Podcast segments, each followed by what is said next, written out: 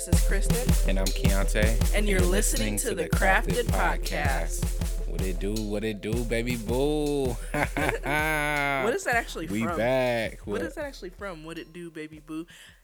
I know, like that's something we always say. That should have been your random fact for today. I mean, well, I don't know the. I don't really know the origin of that. Gotta be something black though. Gotta be some black movie. I'm thinking probably like Booty Call or something like that. I don't know.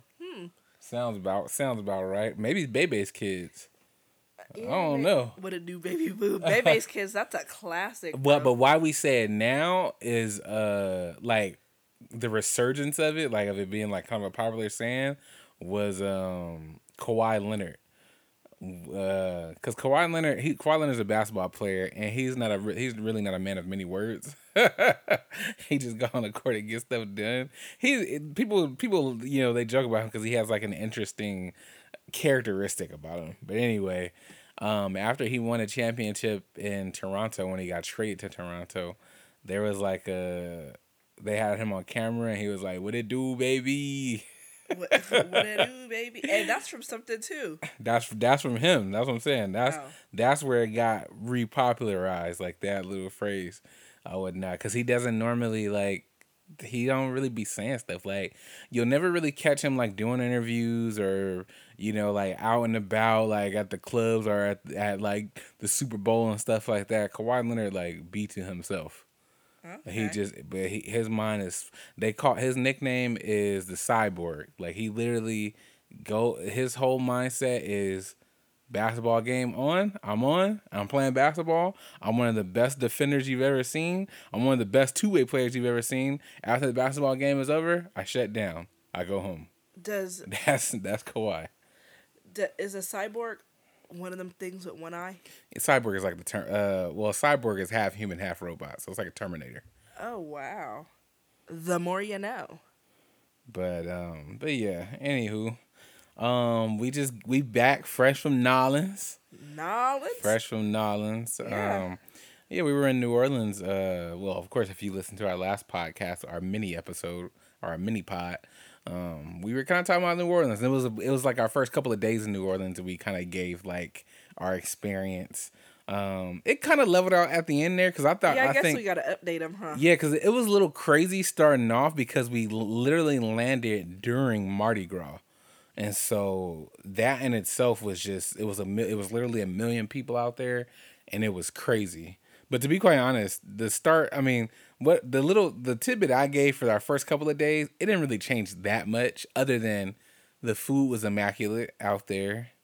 Surprisingly, though, the couple of places we had gumbo, I'm not really that big of a gumbo person, but I know that you are. And surprisingly, in a place where like gumbo essentially started, it wasn't that much good gumbo. It sure wasn't. Except for but you know what? I was talking to my sister, and she was like, "Yeah, girl." She was like, "The gumbo really isn't it because they put too many things in their gumbo. They be, at, you know, they add extra stuff. I feel like out here, a gumbo is chicken, Mm. Simple. sausage, shrimp, crab. They don't even have crab in their gumbo. Yeah, they didn't. It, it sure, they sure didn't. That was different, right? And the crazy thing is, like, they had the, every restaurant we went to, they had like those little gumbo flights Right. you can try. So it was gumbo, cat. It was gumbo. Was it crawfish etouffee? Yeah, crawfish etouffee, jambalaya, and then what was Red the last beans one? Oh, red beans and rice. Yeah. it was like a little flight, like One- a mimosa flight. one of my friends is going to New Orleans this weekend, and so you know, I was tell- I was telling her all about the food and things, and so I'm like, okay, girl. Yeah. But the po' boys, immaculate. Yeah, the po' boys were good. I And- tried. I tried gator out there for the first time. Um, that was interesting. the The best way I can describe it is, gator is chicken shrimp. Chicken texture, shrimp tasting, right? Yeah, it was. Yeah. It, well, the taste. Yeah, the taste. The taste was reminiscent of a blend of like chicken and shrimp in one in one thing, but it did have like the texture of like a a, a chicken, but you get a little bit of like the the sea, or the I guess the river or the the, the swamp in that in that case on the back end of that chicken bite. So. Huh. But it wasn't bad. I'm always down for anywhere we travel to to try, you know, to try something. Yeah, he's very adventurous. I refuse because I will immediately throw up. Yeah, I mean, you gotta try. You gotta try the staples. You know what I mean? Like, you know, if you going if you go going certain like if you going to San Francisco, you have to try the clam chowder there. You know what we didn't try while we were out there? The What? oysters. Oh yeah, I did. And not didn't you? Didn't we have? A, oh no, we had a mussel. Is that, is that the same thing? No, it's not the same thing. Oh, But we didn't have the oysters or anything like that. And so, but oh, overall, well, I tried mussel for the first time too. That was that was interesting. Overall, New Orleans was okay. It wasn't. It's not our favorite city. I'm I don't need to go back there. Yeah, we're not really party people, but you know what's funny is we'd go back to Vegas, but we said the last time we went to Vegas we didn't need to go back. but now I'm feeling like we kind of need to go back so we could have a show and stuff. Yeah, And the thing that we missed out in New Orleans that we didn't do, there was live music everywhere, which was kind of cool, but we didn't go to like any like music restaurant Yeah. type thing.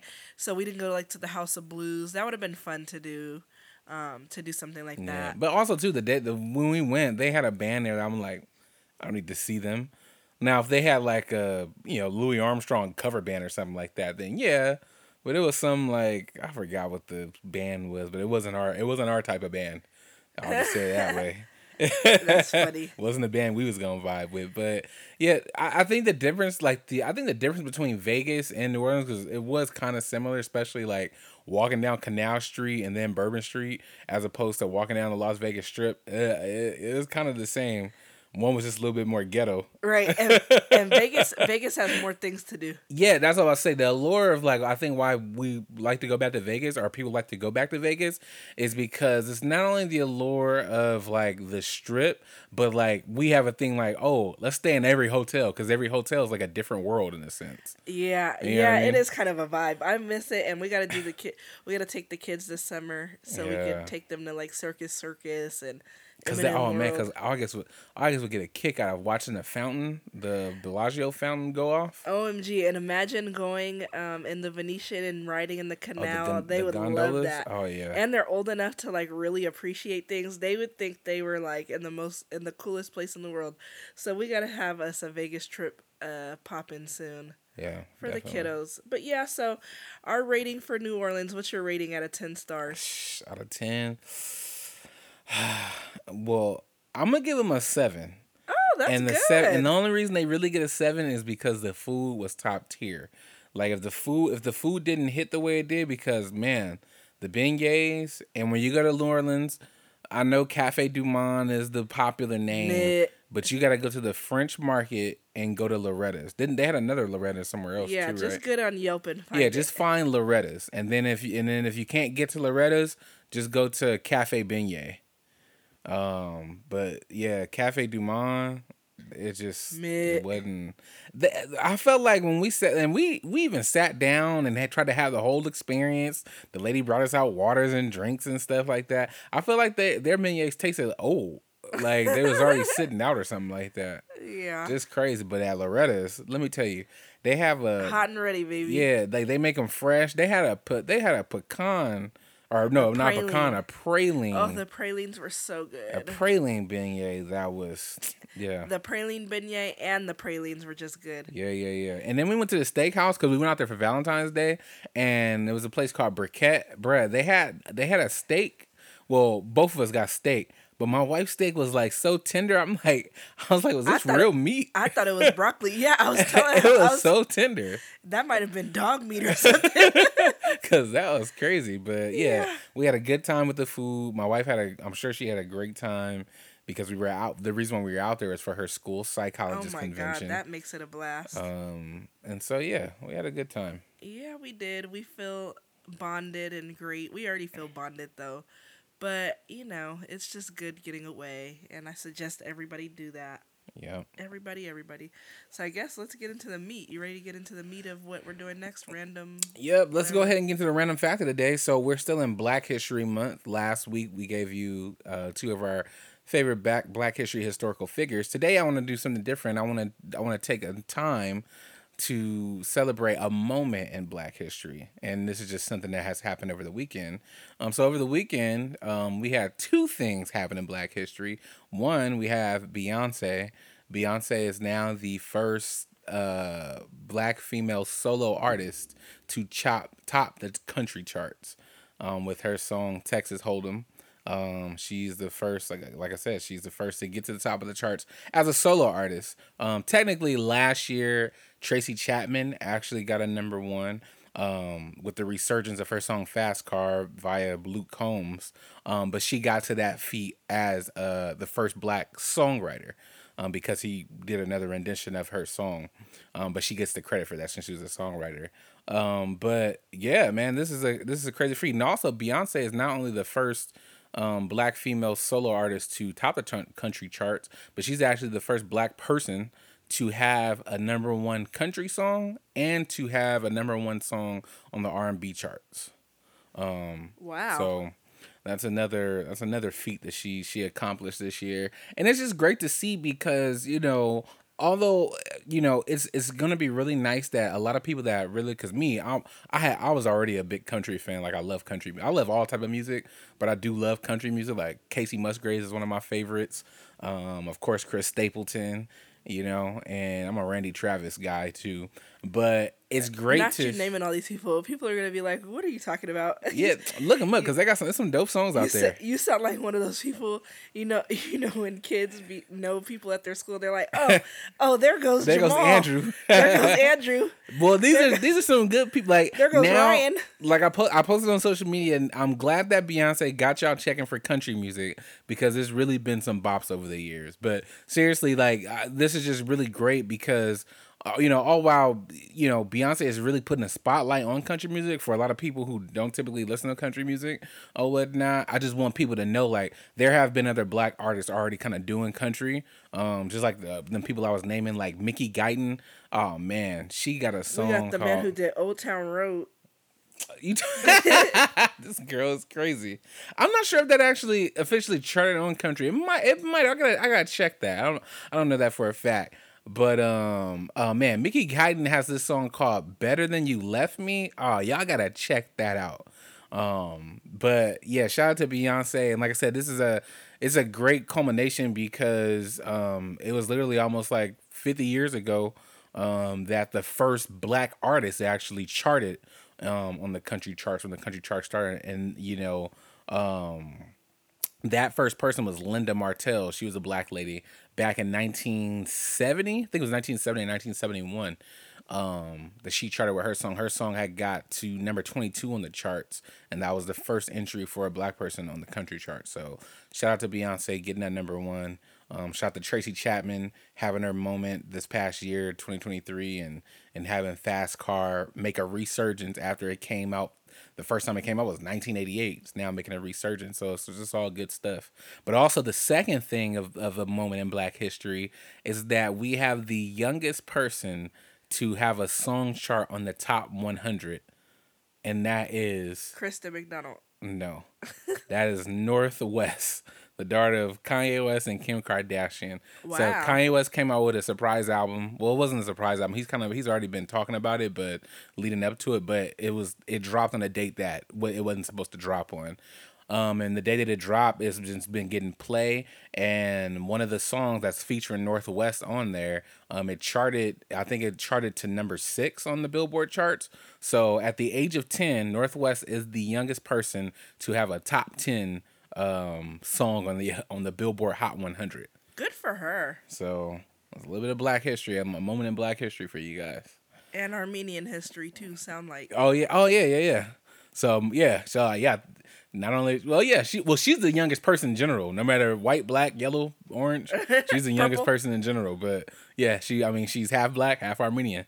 So shout out shout out to my Armenians.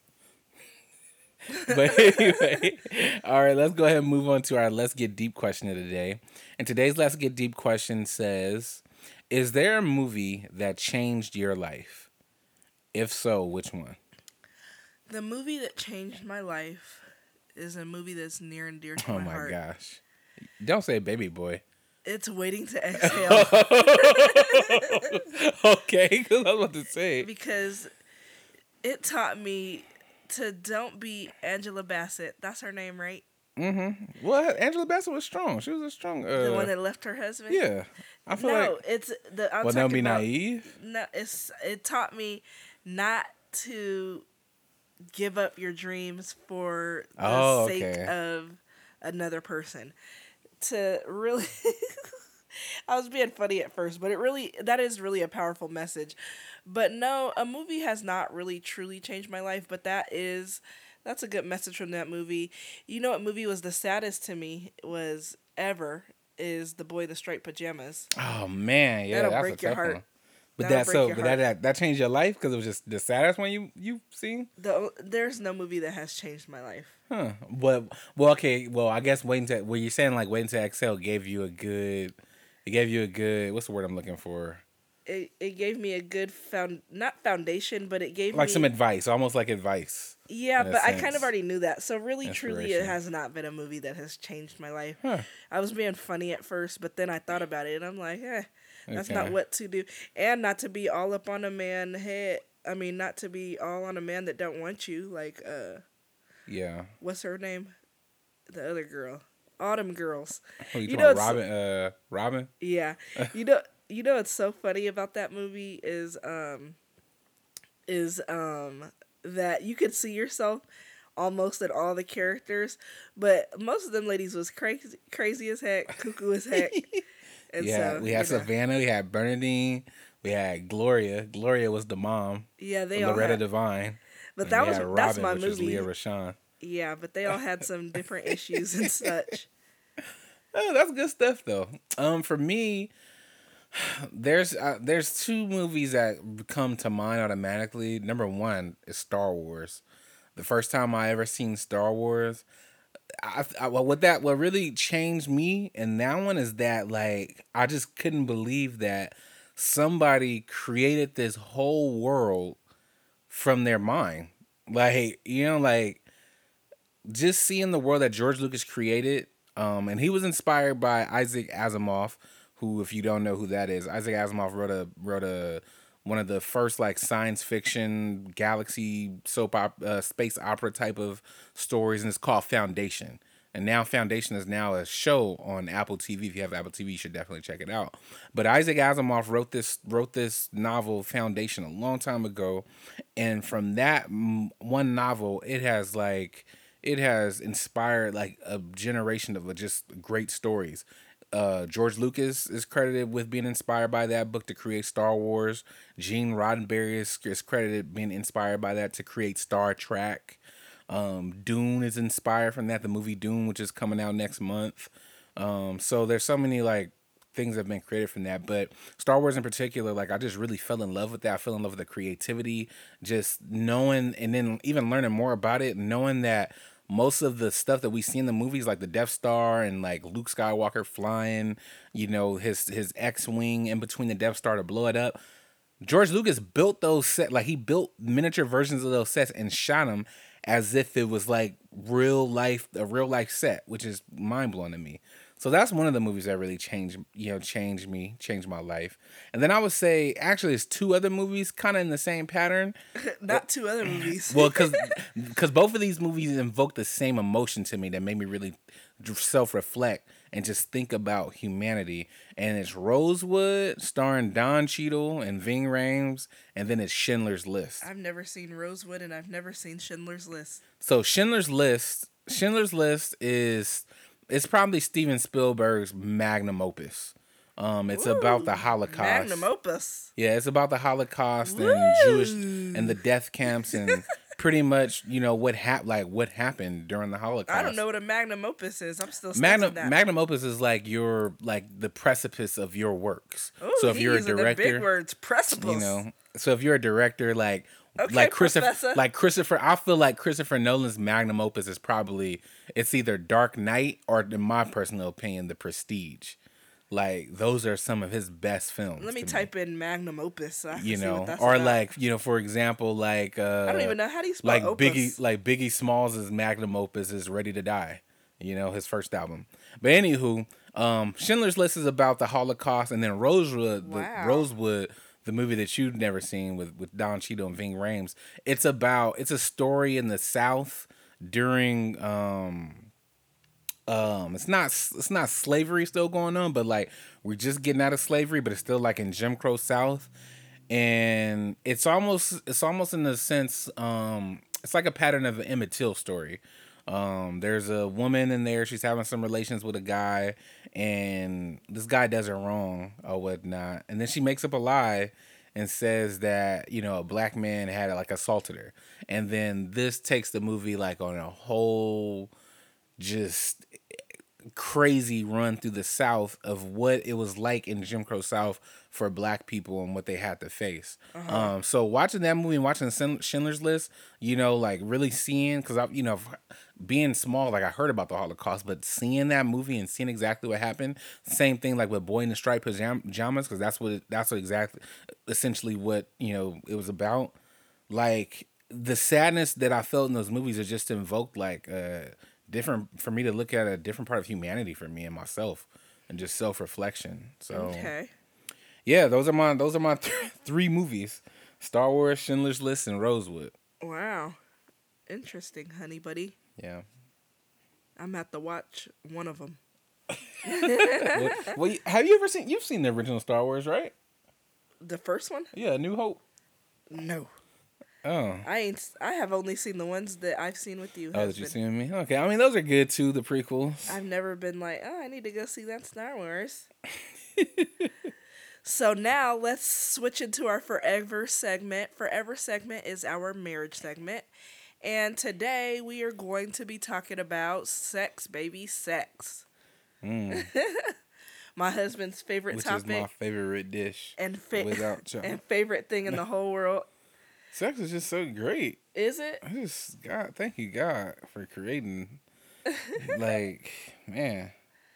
So, you know, sex is an interesting topic because it's one of the big three in marriage, which is sex, money, communication. big three. It is. That's, That's a big no, three. Is. You're right. And sex, money, communication is, you know, in the big three. And so that is like one of the issues in people's marriage sex isn't like a main issue in our marriage. We've already discussed that our communication is typically our main mm-hmm. issue in a marriage.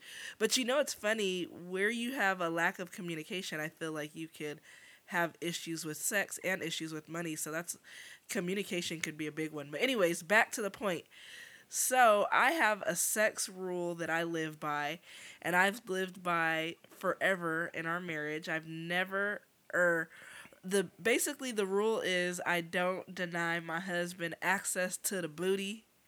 Mm-hmm. Never ever. Thank you, God. Um, one time I did deny him access. One one single time. We've been married since we were 19 years old.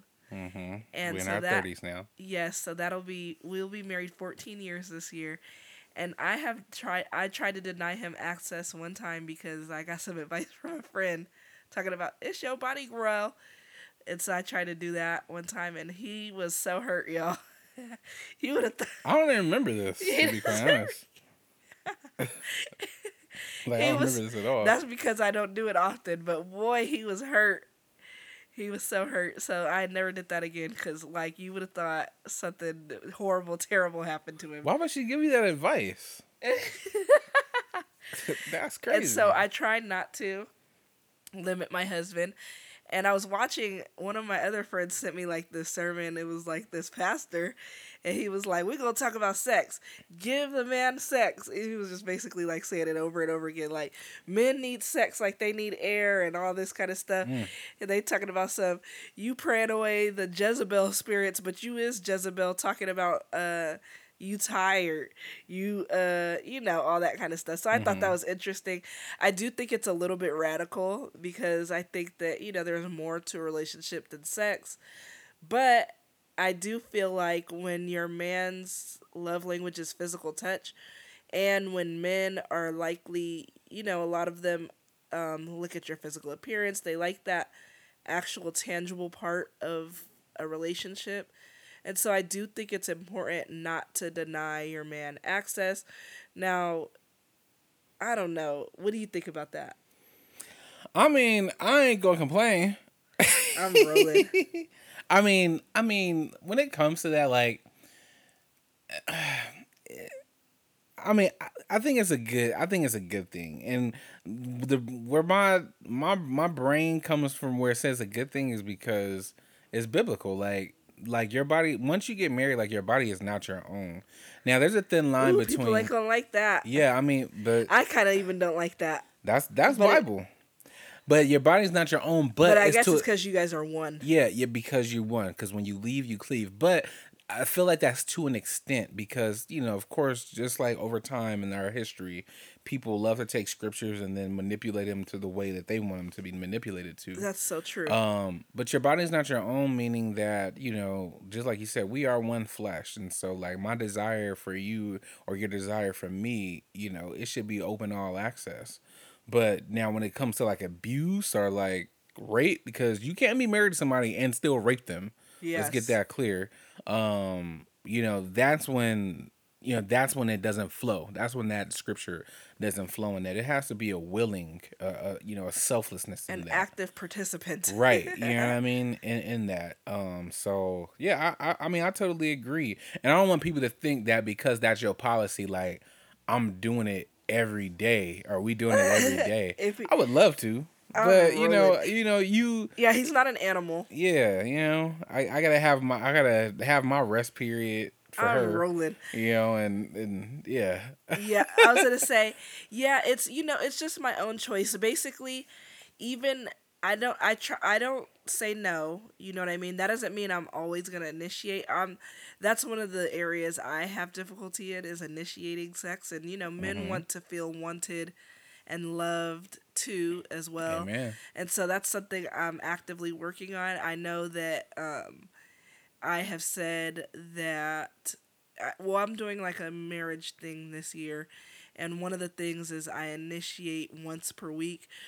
I have been keeping tally and I know I have um, done that. But I was just talking to my husband and he was like, usually, you know, women initiate by, okay, let me put, I call it butt on nuts. oh my gosh what? this girl oh crazy Oh my god, that's Butt hilarious. on nuts all Yeah. right I call it, you know, let me put some butt on nuts and then, you know, boom. That's that's not really initiating, but sometimes you know you grab a little you grab the handlebar down there or mm-hmm. whatever and things like that. But what my husband choices. just told me is that men actually, you know, we think we're being all slick doing that and stuff, but men actually might want an explicit, you know, hey, let's have sex or hey, or hey go it- lock the door right, go lock the door You know, Or, we got ooh, we get got ready. kids. or ooh, get ready to, for tonight or whatever. He wants the actual verbal, you know, initiation.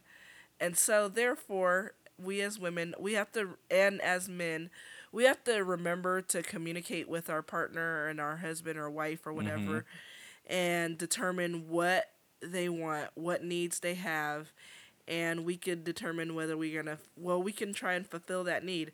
And so now that I know he wants a verbal asking or whatever, if I were to take that information and be like, I ain't doing nothing with it, you know, then that's on me. But, you know, now that I know he wants that, then that's something that I can try and do, basically. And so, yeah. And so I think it's just important to communicate your wants and needs and communicate the things you want to try. Now, there's certain things that I don't do. Like, I'm sorry, but it's nothing that I am going to drink and swallow into my throat. I just won't do that. That's just not for me. And you know that might be something he wants, but he already knows. Like it's really my gag reflex. Like I can't, I can't do things like that. And then what? we getting we getting deep up in this podcast. It go is? ahead, go off, I'm rolling. go off, sis. And then another thing is, listen, my I, I only got I my my back hole right there. That's not made for stuff to go in. I'm sorry. Mm-hmm. Like I don't think that's right. Like you might just walk around. I don't think that's right. I don't. I feel like you might walk around and something might slide up out you. Like your Uh-oh. your bowels might slide out or something. I don't know. I'm scared of that. So no. But is there anything that you're not gonna partake in sexually or something that you wouldn't want to partake in? Mm, I mean, I mean, ain't there's all types of weird stuff, so you could probably say X out all the weird stuff. Yeah, I mean, but- I'm not doing like no crazy weird stuff. Anything, anything you get a second think, like have a second thought about, I'm not doing it. But other than that, my doors is open.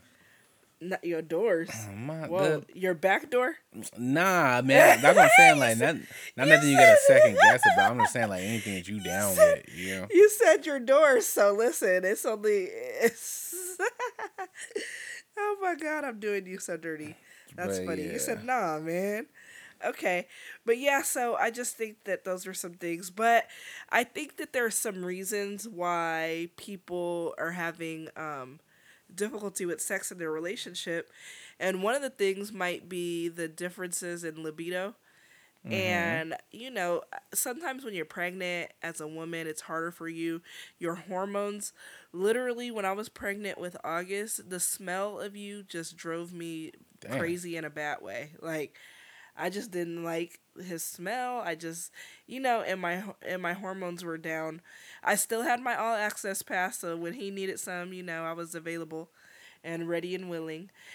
And then with Autumn, my hormones were different, and I just was wanted to be with you all the time, you know. Mhm. Literally, I went into labor. we went Mm-hmm. into labor after having some fun, and so you know it just changes. And then also women's cycles throughout the months it changes Yeah. um, different medicines you take, all types of things. And Yeah. so I know with men, my mom says as men get older, then their uh, sex drive goes down.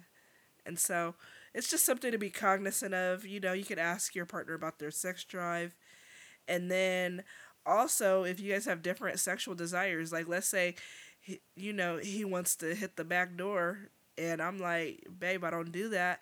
You know, there's certain things that I think you should be able to respect from each other, but it's conversations that need to be had, basically, mm-hmm. that communication component.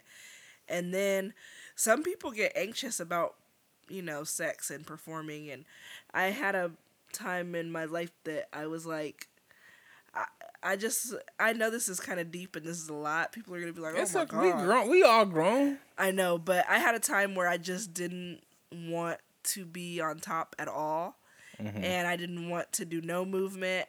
I don't know. I just I just wasn't really comfortable with I don't know. I don't know exactly what I thought. It was like a mental roadblock. Now, however, I don't have that mental roadblock anymore, but woo, this man stuck it through all them years cuz I used to be laying there like an ironing board, okay? Yeah. like an ironing board and i don't really know what the true issue was i think i just wasn't comfortable in my own skin and now i'm pretty comfortable in my own skin so there is no issue Well, we got three kids, so somebody comfortable. have you ever had performance anxiety i'm rolling Uh, Not we got nah, three kids nah. You know, me, it's just like, you know, I, I I look at it like, you know, when Kobe is going out, you know, on that court, yeah, I, you know, I gotta win. I just I gotta You're come back with a win. you're the worst bro You know, and that's that's my mental mama mentality, yeah mamba mentality. So yeah, oh my goodness you're But so, you're the one one thing I do want to touch on though about the communication part because that's another thing too. That just like you said, that might be kind of you know drawing a straw on people's sexual um relationship and their relationships is communication. Like sex is one thing that people don't really talk about. Sex is a, sm- like if you're with somebody and in a relationship and you're married, sex is kind of one of them things that just like you think it's implied. You know what I mean? Like oh Yeah. we together so we should be having sex, or the man be thinking like you know my wife should know that I be wanting to have sex. You know what I mean? But honestly, just like you said, wives might be going through something, hormones might be changing, or she probably just don't know. You know, like that's where the communica- the communication comes in. You got to talk about everything, just like you talk about your feelings and your thoughts, just like you talk about finances and your vision and the future of your family. You got to talk about sex and you gotta know like you got you gotta lay it out there like what you're looking for what you're hoping for what you you know what you want what you like what you don't like you gotta talk through all of that stuff um to really gain a good footing and understanding of each other um Yeah. and just how each other's work you know how how you know how your spouse works yeah. and one thing I want to say too, like even with me, like talking about like you know the the verbal um initiation from you, um, it, it's not like what I what I meant to say is not like I need that like all the time, every time. But it is nice because oftentimes, like if you rub up on me, I don't know if you just want to lay and cuddle. Sometimes we just you know, sometimes we'll just be in the bed and we just spoon all day, watching a show or something like that. So you know, we get as That's men, true. as us as men, like it's kind of makes sense because to be quite honest, I'm sure I speak for every guy that's under, that's my age and under. We want to have sex all day, every day, if we could, point blank, period. That's you know what I mean? crazy. And so, but I know that you, I know that you particularly probably don't want to have sex all day, every day. so it's, you know, I'm trying to read like, okay, is she rubbing on me because, you know, she want to start some, want to be starting something like Mike Jack?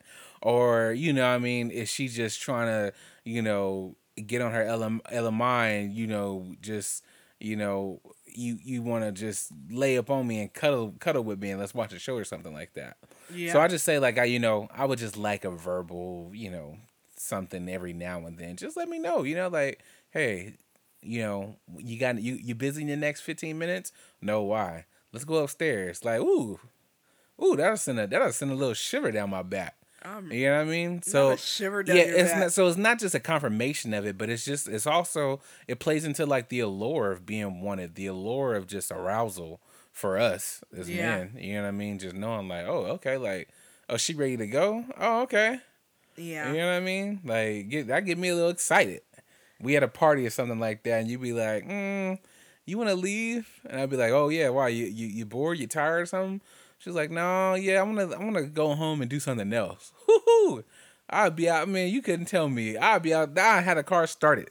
Yeah, And but going. another issue with women and you know why sometimes we're not like directly in the mood. I often say I'd I mean I like sex and everything and but sometimes I'd rather go to sleep because I'm tired. You know what I mean? Yeah. And so I think that another issue is that, you know, we're working as women these days. Then we come home and we do all our, all of our wifely and motherly duties, running the kids back and forth, getting, you know, mangling kids and talking to them, putting down fights and making dinner. And oftentimes, the end of the night is the only time we have to just sit and then we gotta now i gotta bust it open too. You know what i mean? And so mm-hmm. sometimes it's a bit harder. And so for the men that are out there listening to this and they're thinking dang she don't ever want to do nothing. I'm telling you wrangle the kids for her fix dinner do something you know what i mean? Do something or a few things to like lessen that that responsibility off of her so her mind so her mind can be clear and ready for that for you. Because you know it's nothing worse than uh busting it open at the end of the night and you thinking oh my god did i do this? Did i do that? What else do i have to do? And so you know we're we're pretty much an equal partnership in the responsibilities of the household and stuff and we do things um pretty equally. However still at the end of the day though sometimes i'm like oh my gosh my day was so packed and filled with all the things i have to do. And it's like i don't really have the energy to do anything but go to sleep you know? And so sometimes listen i turn around and go to sleep so fast because you know it's the only it's literally the only break you get. Yeah. so I think that that's often hard too. But shoot, hire a babysitter, hire a nanny for her, hire a housekeeper for it. Oh my gosh. If you hired a housekeeper for the day or for a couple days or whatever, oh my gosh, I guarantee you she going to be ready. Have a little gift. You know, sometimes the romance and stuff. And it's like, boy, I've been working all day, taking care of these kids all day. You ain't said not two words to me. You ain't told me I was pretty. You haven't done anything for me at all. And now I have to be a porn star in the bed. Oh. Like, no, sir. No, sir.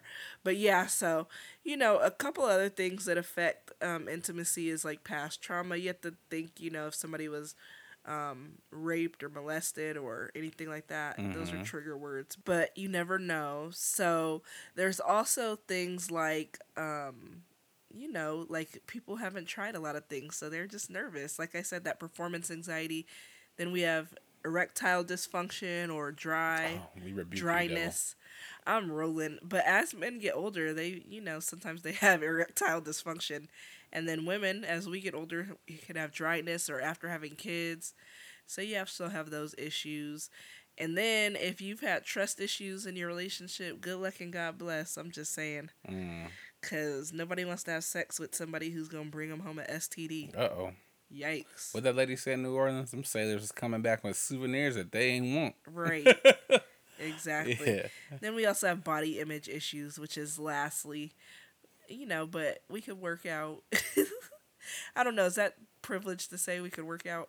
Yeah, I mean, somebody having a body image issue. well, I mean that's uh, that's a little deeper because you know not not everybody Is able to work out. Not not legs. not that they're able to work out, but some people have different you know thyroid issues or That's true. Some you know something going on. But on. then, yeah, you that's more be of an, an internal thing. you gotta be lenient if you know somebody. Yeah, because then because then going on. sometimes also too you get these dudes that look like couch potatoes, be one women that look like Beyonce and like is you looking like Michael B. Jordan? yeah, You know, right. So I'm rolling, not Michael B. Jordan. Yeah. So, anyways, that pretty much is it about sex. Did you have anything else you wanted to say? sex is great. Sex is good.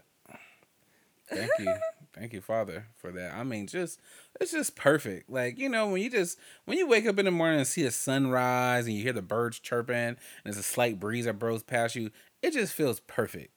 When sex is happening, just the connectors coming together, it's just perfect harmony. Oh my goodness, you know. Not. It's perfect. we often think we often look at the skies and the cosmos and the stars and say, "Wow, The this cosmos. is this is God's handiwork." Boy, I'm gonna tell you this: God got His hand on us in this undefiled marriage bed. Hello, You're that's His handiwork. Literally the worst. but anyway, Literally the worst. but yeah. So um let's go into our roots in bloom, which is our parenting segment. Mhm. And so, you know, I've been thinking about parenting and all the things that we're doing. And we, I like to call us balanced parenting, which is my word for parenting. I got to see if anybody else has come up with that because I might coin my own term. Because I think it's a good balance of gentle parenting, but a good balance of realistic parenting. It's like our own little parenting style, you know, like we're we just are basically adapting based on our kids' needs at the time and based on each individual child and all that good stuff. It's like individual needs based parenting. I don't know. But mm-hmm. anyways, I have been thinking, do you think that the kids of this generation or Gen Z this is Gen Z? I don't know what generation we in. And, well, I mean Gen Z and the and the 'Cause we- generation okay, and the generation right now. We're millennials, but I think I think the millennials were the We last. I think the millennials were the last generation that were raised like, you know, with the teachers that kick you out the class and all that kind of stuff. Uh-huh. But now everybody is gentle. Like you, you, you probably vividly remember back in your day, like a teacher yelling at you. Do you remember a teacher yelling at you or yelling in general? Um, a couple of them, yeah. Exactly. Now in this day and age, would you expect to see a teacher yelling? Nah, because they're gonna be on TikTok. Yeah, you can't, you know, so these kids are different. They really are. And so, um, I want to know do you think this generation of kids is too soft?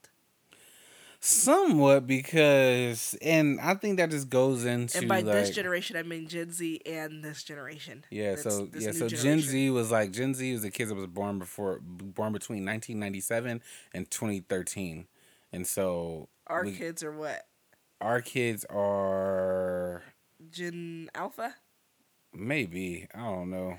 Let's see. I'll look it up. But anyway, so the- anyways, but think about if it, if answer the question: Are the kids too soft? Um yeah, definitely right now they're a little soft cuz man, like bruh, these kids and especially like I'll be thinking about our kids, which is not their fault because my my goal was to have kids and have them not to have to, you know, deal with the things that I had to deal with as a kid. So that's kind of not their fault, but in a sense of like all this tablet time and not going outside and you know, just the socialization of like being around other kids for an amount a certain amount of time where you know a roasting session might pop off or something like that. You know what I mean? Like these kids don't have that. They ain't they ain't got that they ain't got that thick skin like we used to have. Yeah. You know, and so and I think because and so- everything is bullying. yeah, everything is bullying, everything is just kind of overly sensitive and yeah. Yeah. So this generation is called Generation Alpha. I guess I was right. I must have heard that somewhere. And so I do also agree that this generation of kids is too soft. And it kind of came from my school psych conference I went to where we were talking about anxiety and how it's risen and how basically it's risen through the years. Even us, we have more anxiety um, in our generation than previous generations. Mm-hmm. I mean, they was really going through some stuff back then, but I just think they know they had anxiety. yeah, because I just think a lot of these terms like come yeah, I just recently? think it wasn't a name for it. Like he was just called crazy. They they was putting people in mental institutions and giving them lobotomies and stuff. Dang, that's wild. Yo. Right, and we ain't even that far removed from that. That's just wild. Yeah, and so, anyways, though the the really the term too soft means like prone to anxiety, prone to mental health issues, prone to being um you know, getting their feelings hurt, prone to crying, not being able to deal with life essentially. And so, what that comes from is number 1, overprotective parenting. And so, you know, you've heard of the term helicopter parenting. It's just mm-hmm. those parents that can't let their kid be a kid. They are over them, hovering over them. And even working in the school environment, we see a lot of this. Like when a kid comes home and tells their parents something, you should see how fast them parents be at the school. And yes, I do understand you have to advocate for your child. Um, and if there is a, a, a real issue, but some of these parents are like, they just think, you know, oh, a boy was playing, like a kid will be playing tag too hard and they will um you know push a kid or something. And they will write this whole narrative like oh my kid is being bullied. And it's like girl be for real. And we will send out people to watch them and stuff but these parents are like really painting a narrative and it's causing their kids to have um anxiety essentially because they don't develop that resilience and they don't develop those skills they need to really take care and fend for themselves like you know like they should be yeah. able to. Yeah and so that's one of the things. And so recently we have been pulling back um you know and letting our kids be more autonomous. We haven't been rescuing them from every little thing even in the house. We don't like you know if a kid is on the couch and you tell them you might fall you know, now all of a sudden they're afraid of falling. What's the likelihood of them really falling? And if they do fall, then that's a better teacher. Now, of course, you don't let them just get on the roof and, and let them jump off, obviously. But, you know, jumping off of a couch is not going to really hurt them. Not like that. And so you want kids to learn for themselves and you want them to be able to trust themselves because really the root of anxiety is is thinking that you can't handle something. And so you want kids to feel like they can handle things. And so what do you think about that? Yeah, I mean, it kind of makes sense because like oftentimes and you know, I didn't really think about it until you really said said it after the conference is that oftentimes we impose our own fears in in kids, you know what I mean? Yeah. I mean, it's we're trying to we're it's it's it's by um what's the word I'm looking for? We we're we trying to protect them. Yeah, we don't mean any harm by it. Like we're trying to do right, but then we just get this overstimulated or over like, oh, don't do that. You know what I mean? It's almost like we already imp- implement something within them that probably necessarily wasn't even there. You know, a good example for that would be like, you know, going to an amusement park and, you know, your kid is tall enough to ride a roller coaster, but then you say like, oh, I don't think she should ride the roller coaster because it has a ju- it has a drop and it has all these loops and she's gonna be scared. You know, uh, yeah. I get that you're trying to be protective, but then also if she wants to ride the ride, if she's tall enough to ride the ride, you know what I mean. It's kind of a it's, it's something else about life and like self exploration, right? And kind of figuring things out yourself because she's not gonna die from being scared. You know right. I mean? Going on a loop. It might hurt her stomach, but then uh, when she gets off, she'll be like, "Whoo, I'm not getting on no ride with no loop anymore because I don't want my stomach to feel like that." Right. Or you never know, she might be like, "Wow, going through that loop, that was really an adrenaline rush for me. I want to go again." Yeah. You know, but I, we can never figure that out, or they can never figure that out on them on them by themselves. If I already impose a what I think she should be doing, you know, beforehand. Yeah. So yeah, we have to give them a chance to um, fail. We have to give them a chance to really feel those feelings because oftentimes we try to prevent our kids from feeling scared or fear. We try to prevent our kids from feeling anxious. We try to prevent our kids from feeling um, nervous or anything that we deem negative, angry, frustrated. And it's important to have those feelings because there's nothing wrong with those feelings. All feelings are literally okay and it's part of being a human. However, when we prevent them from having those feelings, what we're trying to what we're telling them basically is those are negative and you shouldn't be feeling that way. Your emotions are too big, don't feel that way and mm. but they need to feel them and they need to develop the appropriate coping skills and so us as parents need to sit back and let them feel those things let them feel discomfort let them feel you know, when they have a beef at school and they have an issue at school, ask them what's that like? How did that make you feel? How are you going to handle it? You don't have to be so quick to give them the answer and to tell them what they can do or what they should do. Let them try to figure it out and then, you know, where you need to add in, then that's where you add in. And so um that's one of the things that that's one of the big things that are making kids too soft. Another thing is that there's a high level of parental pressure. Like we have kids in a hundred different things, and then we expect them to be like perfect and everything. We want you to have straight A's. We want you to be the perfectly behaved. We want you to be in all of these extracurricular activities, and we want you to be the best in them. And so sometimes, you know, we impose those beliefs on kids, and really we're making them feel inadequate, and that can also lead to anxiety as well. Another thing um, that kind of goes with that overprotectiveness is that we don't give them that autonomy to make their own decisions, to decide things themselves. Like today, tomorrow, Autumn's going on a field trip, and so I had her come down. I mean, I could have easily made the lunch; would have been quick, snappy, in a hurry. Mm-hmm. But I mm-hmm. had her come down and make the lunch, and and you know, and I coached her through it. And I was just thinking, wow, she don't know how to do a lot. She's already seven, and she didn't know like a sandwich had to go in a bag. So that's my bad because I always do everything for them. She was like, "How is the plate gonna go into my lunch pail, girl? A plate."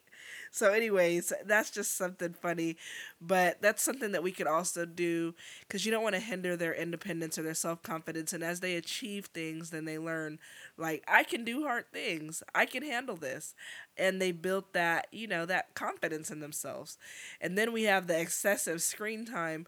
One of the big takeaways from the NASP conference was mm-hmm. that screen time leads to less happiness period. There's no mm. if ands or buts about it. Like limit your kids screen time. They need to be especially on social media my kids aren't going to have social media i don't think ever to be honest. I don't think that mm-hmm. that's going to be something that we do in our household. Maybe when they're teenagers but i don't even want you to start developing weird things when you're like 17 all of a sudden like i just don't think that it's necessary. But then that I guess that also means I have to diminish it because I gotta lead by example. Because listen, I love me some social media. yeah. But it also leads to you know feelings of comparison and inadequacy, anxiety, and all of those things. And kids really need to be outside playing and figuring out life. You know. Yeah, definitely.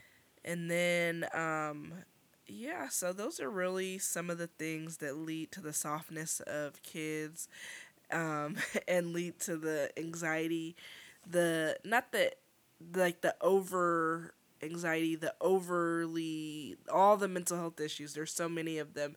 And of course there's that's not to say if a kid has anxiety that means they're too soft or if a kid has mental health issues that means they're too soft. It can mean that, you know, it was a, a amalgamation of of those things or it can mean that there's actually an issue there and there can be actually an issue there even with the amalgamation of those things. So this no way don't take this as oh my kid just needs to get a little stronger and that's it. Because you know you really have to start these things at a young age so that when they get to that point then you're able to see you know like what do i need to do? What can we do more of? What can we do better and how can we basically approach um, you know their mental health overall mm, good stuff yeah good stuff Alrighty, well, let's go ahead and close this thing out. So, last but not least, we're going to go ahead and get into our lifestyle section. And today, what we're going to be talking about very shortly and very briefly because it's a lot going on within this story. Matter of fact, it's 50 TikToks worth of things going on in the Oh, really? story. Um, and today, we're going to be talking about a TikToker that goes by the name of Reese or Reesa Teesa. Reesa Teesa. Reesa Teesa. Um, I didn't who- watch them things. Yeah, I've who- heard about it though, and I watched created the the, who the f did I marry situation. And like I said, it's it's literally she has 50 TikToks. I guess you could count them as 50 episodes. I mean, uh, essentially it's kind of like a show. You know, we love watching like we love watching the Dateline shows and stuff like that or whatever. This essentially was that. Just about every TikTok that she had was about like 10 minutes long. So when you think about it, you know what I mean? Like she had a whole full show and some seasons going on for, you to, for you to watch it or whatnot. That's but so um funny. Yeah, so the gist of what happened is this lady meets a man online, right? This is right before the pandemic happens. Um, meets a man online, they go on some dates. Some way, somehow, in her mind, she found it like, huh, you know what? Once the pandemic started and we all had to kind of, you know, get shuttered in home, Right. she was like, I don't want to be by myself, so maybe I could have her move in. Without knowing this man from Adam, but that's neither here nor there. There's a there That's in this, here and there. I mean, it's a bu- there's a bunch of parts in this story that I'm just like, girl, what was you thinking? So she has a man move in with her, you know, and she thinking everything's going good. Like he's a cool dude, seems cool. The big thing was like he started kind of paying some of her bills for her and, and the rent or whatnot. So she like, oh, okay, cool, you know. She moved this man in with her, and like he starts pretty much portraying this life and telling her about these things that he's doing, these positions he has at work, this money that he has, and stuff like that. Like he said that, what did he say? One of the things he said that he was a professional arena football player, right? Uh-huh. And had these had this absorbent amount of money. He had an offshore account. He had like three accounts with money in them. Like, first off, girl, you could have went to Google and saw that arena football players they ain't get they ain't making NFL money. And you probably could have googled him to see if he was an arena like, football girl, player. Like, so it's just was it was just a bunch of stuff. So we got that, you know. Then it kind of takes a turn for the worse as you know as they're well, they didn't even take a turn for the worse. I forgot. She ended up getting married to this man all within a year. You know, all within a year of this stuff happening or whatnot. But then after that, like it starts taking a turn for the worse. She starts noticing some red flags, thinking that he's lying about certain things. I mean, certain things as as buying her a car, buying her a house, family members that died from COVID, some that were already deceased years before COVID even happened, lying about his siblings or whatnot. Wow, like in the just doing too much. like in the story, he would. She said that in the morning he would get up and be talking on the phone, and he said that he would be talking to his siblings and would be talking to these people for like you know an hour or a couple hours every morning, or whatnot, talking to his siblings. Although she's never met any of his siblings, uh-huh. so the story. Was he? Wait, was he? Was he actually on the phone Oh yeah, he was actually on the phone. All right, with who? he was on the phone cheating. Oh shoot! This man was on the phone talking to other women, sending explicit pictures, just the whole nine. Oh, what now? oh my goodness! but saying it was his sister, you know, and his and his, and she his siblings. she had to be a little yeah, a and little so, not that smart because girl, bruh, and so like I said, I don't want to go into the whole story. You guys can find on TikTok and watch all the stories if you want to, or you can find like a quick summary. But you know, I think that at this point we've all kind of heard what's going on, and so really what I want to get to in the gist of it is just like these red flags, you know, and red flags in just relationships. I know this is our lifestyle section, but this is, you know, it's, it's very like relationship centric to me. Yeah. But it's just like I want to get your take on just a little bit that you've heard, you know, and the things that you've seen. Like, what what is your immediate like thought on this situation? on this lady. Yeah, So my immediate thought is, girl, be for real. You can't be that stupid. Honestly, I'm sorry, but like, first of all, she looked to be in her 30s or so. not look to be. so like, ma'am, you are not hmm. no teenager or no teeny bopper. At this big age. Yeah, that's, that's like- new, that's a new thing people saying at this big age. Yeah, literally at this big age, you gonna let a man trick you like that, sis? Like you got to be smarter than that. Like we should be confident. We should know who we are. We should be researching. Like there is no way in heck that that all that should have happened. I mean, okay, let me not. I'm always part of the man haters club and not the woman haters club. But now, sis. Yeah, she it gotta be some sis. accountability on her. And then also him, what a freaking weirdo, but weirdos is gonna do what weirdos do. It's like uh picking up a snake and then being like, Oh, he bit me. Like, girl, I just don't see I don't see how he got pa- how all that got past um her. And then you got other women reposted talking about, oh, something similar happened to me. Like, y'all, what is going on in do better. society? don't be that trustworthy. Like, what? you got to tell them no. You Right. got to tell them no. Literally.